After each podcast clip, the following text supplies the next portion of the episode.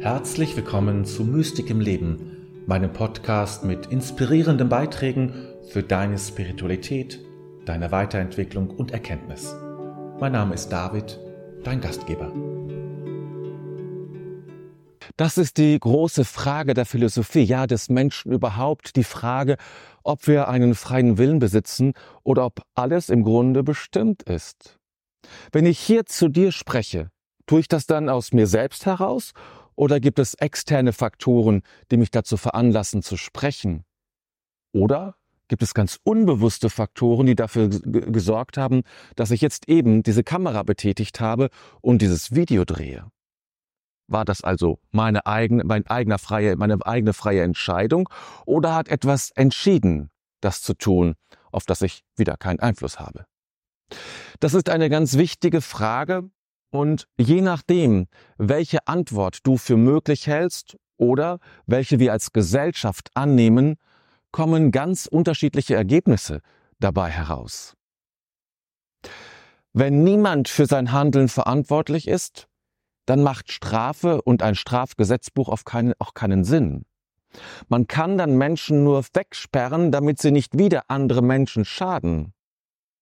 Aber das Ziel, einen Menschen zu verändern oder eine Handlung mit einer so hohen Strafe zu versehen, dass man sich mehrmals überlegt, ob man diese Strafe riskiert, das hat keinen Bestand, wenn wir keinen freien Willen haben.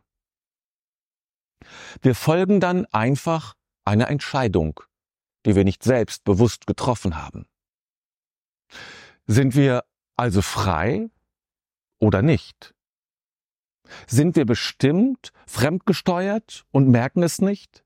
Leben wir vielleicht in der Illusion, wir könnten über unser Leben und unser Handeln frei bestimmen? Freiheit ist uns doch so wichtig und gilt gesellschaftlich, aber auch ganz persönlich, das meine ich auch für mein Leben, als höchster Wert.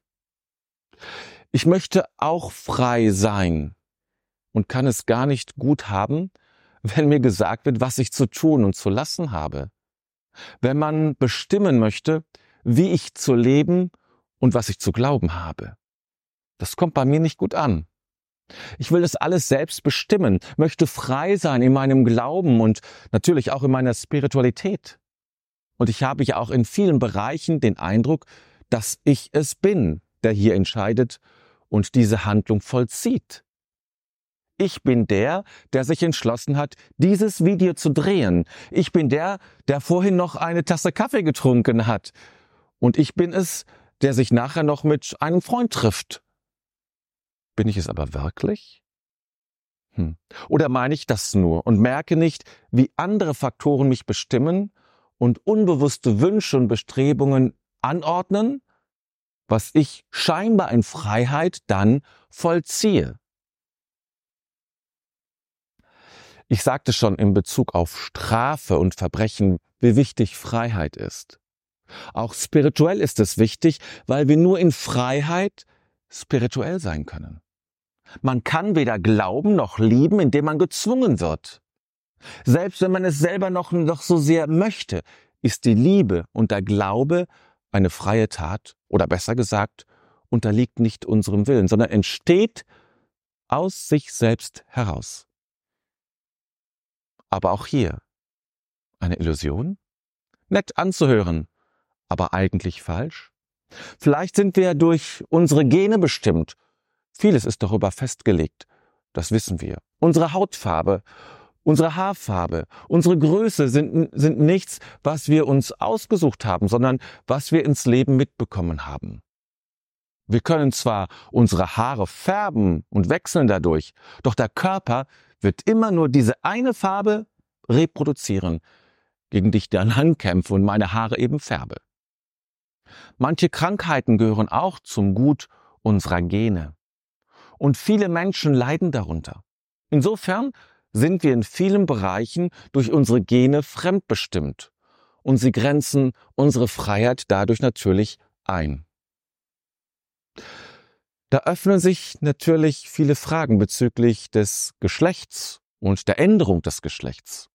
Aber das ist ein anderes Thema, das ich vielleicht mal zu einer anderen Zeit behandle.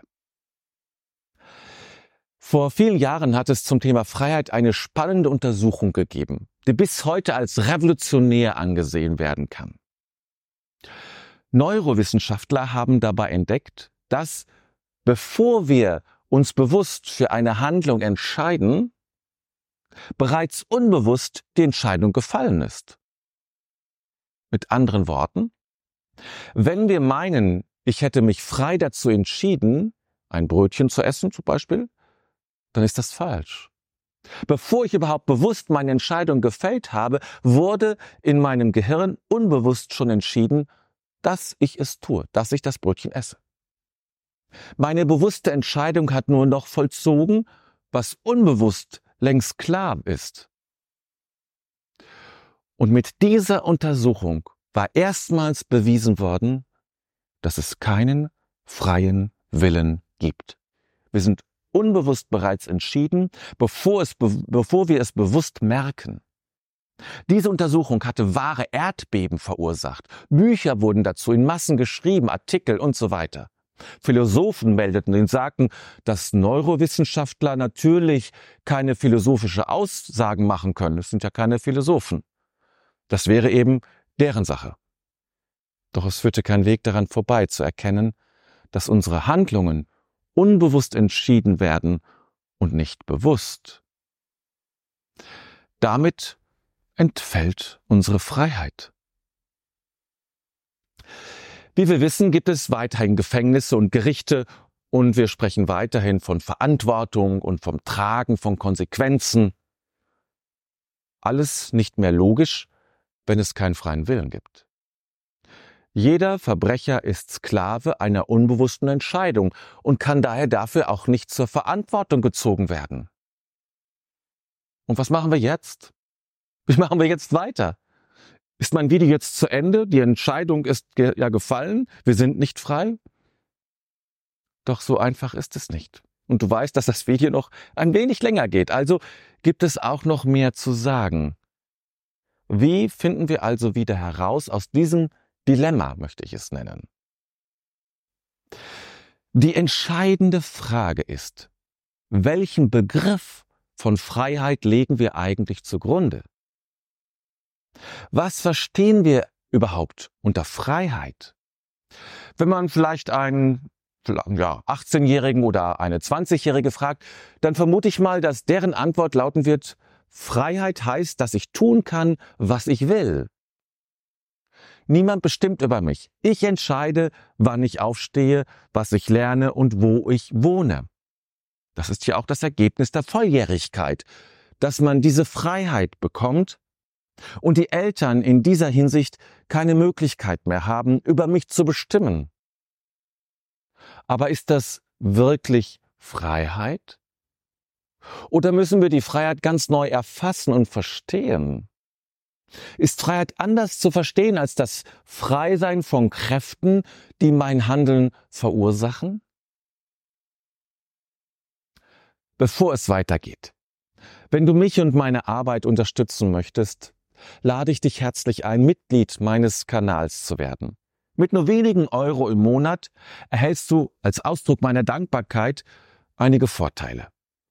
Und falls noch nicht geschehen, abonniere meinen Kanal. Meiner Meinung nach müssen wir tatsächlich Freiheit anders verstehen. Zumindest eröffnet uns ein anderes Verstehen von Freiheit eine Möglichkeit, eben diese Freiheit wieder für unser Leben anzunehmen.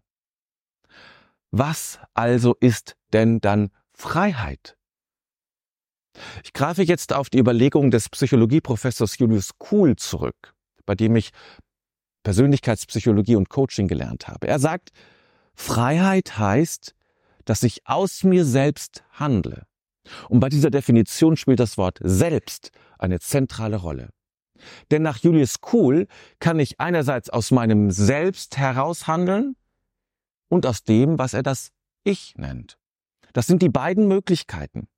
Ich kann auch handeln aus Gewohnheiten, Instinkten oder äußeren Zwängen, die mich dann von meinem Selbst wegbringen. Beschäftigen wir uns also zunächst mit dem, was Julius Kuhl das Selbst nennt. Denn das ist in der Psychologie oft verwendet und sehr unterschiedlich verstanden worden. Dieses Selbst ist nicht nur ein Teil unseres Gehirns, das ist es auch übrigens, Psychologen lieben eben auch die Neurowissenschaft. Es ist eine ganz eigene Intelligenz in uns. Diese Intelligenz ist vernetzt, denkt in Zusammenhängen und nicht so kausal, eins nach dem anderen. Sie sucht also nicht mehr nach der einen Ursache, sondern kann erkennen, dass bestimmte Verhaltensweisen beispielsweise sich aus ganz unterschiedlichen Gründen und Ursachen heraus speisen. Dieses Selbst verarbeitet Information sehr schnell und denkt vor allem in Bildern. Es ist stark mit dem Körper verbunden und trägt stets eine gewisse Zuversicht in sich. Bei Achtsamkeitsübungen wird das Selbst aktiviert, bei der Meditation, beim Yoga oder wenn ich einer Arbeit nachgehe, die mich aus sich selbst heraus motiviert. Julius Kuhl sagt nun, ich bin frei, wenn ich aus diesem Teil meiner Persönlichkeit heraus handle. Dass ich frei bin, wenn ich aus mir selbst heraus handle, aus mir selbst heraus handle, aus meinem Selbst heraus handle. Ich kann eben auch aus anderen Bereichen handeln, aus Angst oder eben aus Instinkten, wie ich es schon beschrieben habe. Aber frei bin ich dann nicht. Frei bin ich, wenn ich wirklich aus mir selbst handle. Und das spürt man. Es fühlt sich richtig und stimmig an. Man fühlt sich im Leben angekommen und hat festen Boden unter den Füßen. Und es ist der Bereich unserer Persönlichkeit, in dem Spiritualität entsteht und mystische Erfahrungen stattfinden. Hier zu sein, hier verankert zu sein, sein Leben aus diesem Bereich, eben aus dem Selbst, zu gestalten, das ist Freiheit. Wenn du hier gelandet bist, dann bist du frei. Natürlich ist dieses Selbst nicht nur das, was die Psychologen kennen und untersuchen. Das ist wichtig, klar, aber letztlich nur ein Schatten dessen, was es noch ist und für dich sein will. Denn neben den Eigenschaften wie Ruhe, Kreativität und die bereits erwähnten bildlichen Verarbeitungen oder der Zuversicht und der Verbundenheit mit dem Körper hat das Selbst auch eine tiefe und besondere Qualität, die wertvoll ist. Und diese Qualität ist zum Beispiel Liebe. Und ich meine natürlich nicht das Verliebtsein, sondern ehrliche Liebe, die ich jemand anderem oder mir selbst entgegenbringe. Hingabe ist auch ein Wort und eine Eigenschaft, die hier zu finden ist. Demut und auch göttliche Gegenwart sind Aspekte, die sich in der Tiefe des Selbst finden, die aber keine Psychologie, Psychologie erforschen kann und vielleicht auch gar nicht will. Es ist vielleicht auch gar nicht zu erforschen. Und so nähern wir uns nun dem Begriff der Sünde, das theologische Wort für das Böse oder eben das Nicht-Frei-Sein. Denn Sünde ist damit der Zustand, in dem ich mit diesem Selbst nicht verbunden bin.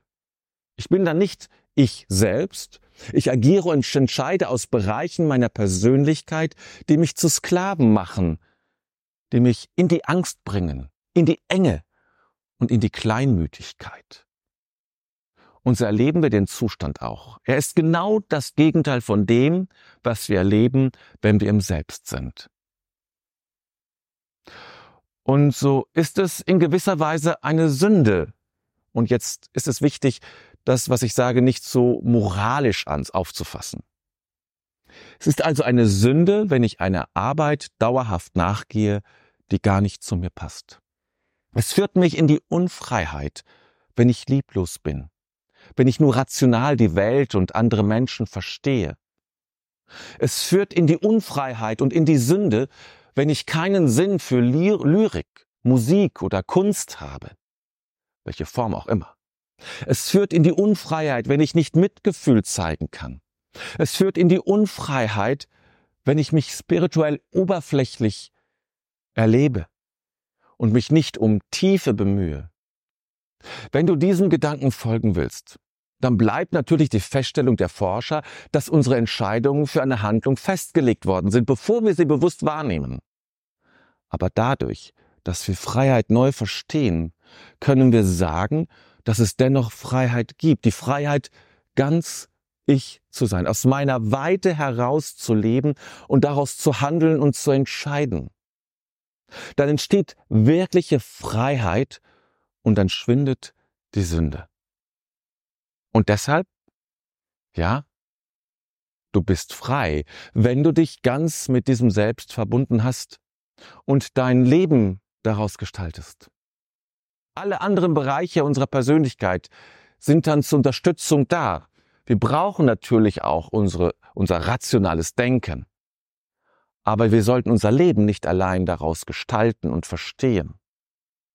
Deshalb lade ich dich ein, in deinem Alltag selbst wahrzunehmen, wo du aus dem, dem Empfinden der Weite und eines Flows lebst, also eines gefühlten Energiestroms, den man wahrnimmt, wenn man etwas tut, was einem entspricht.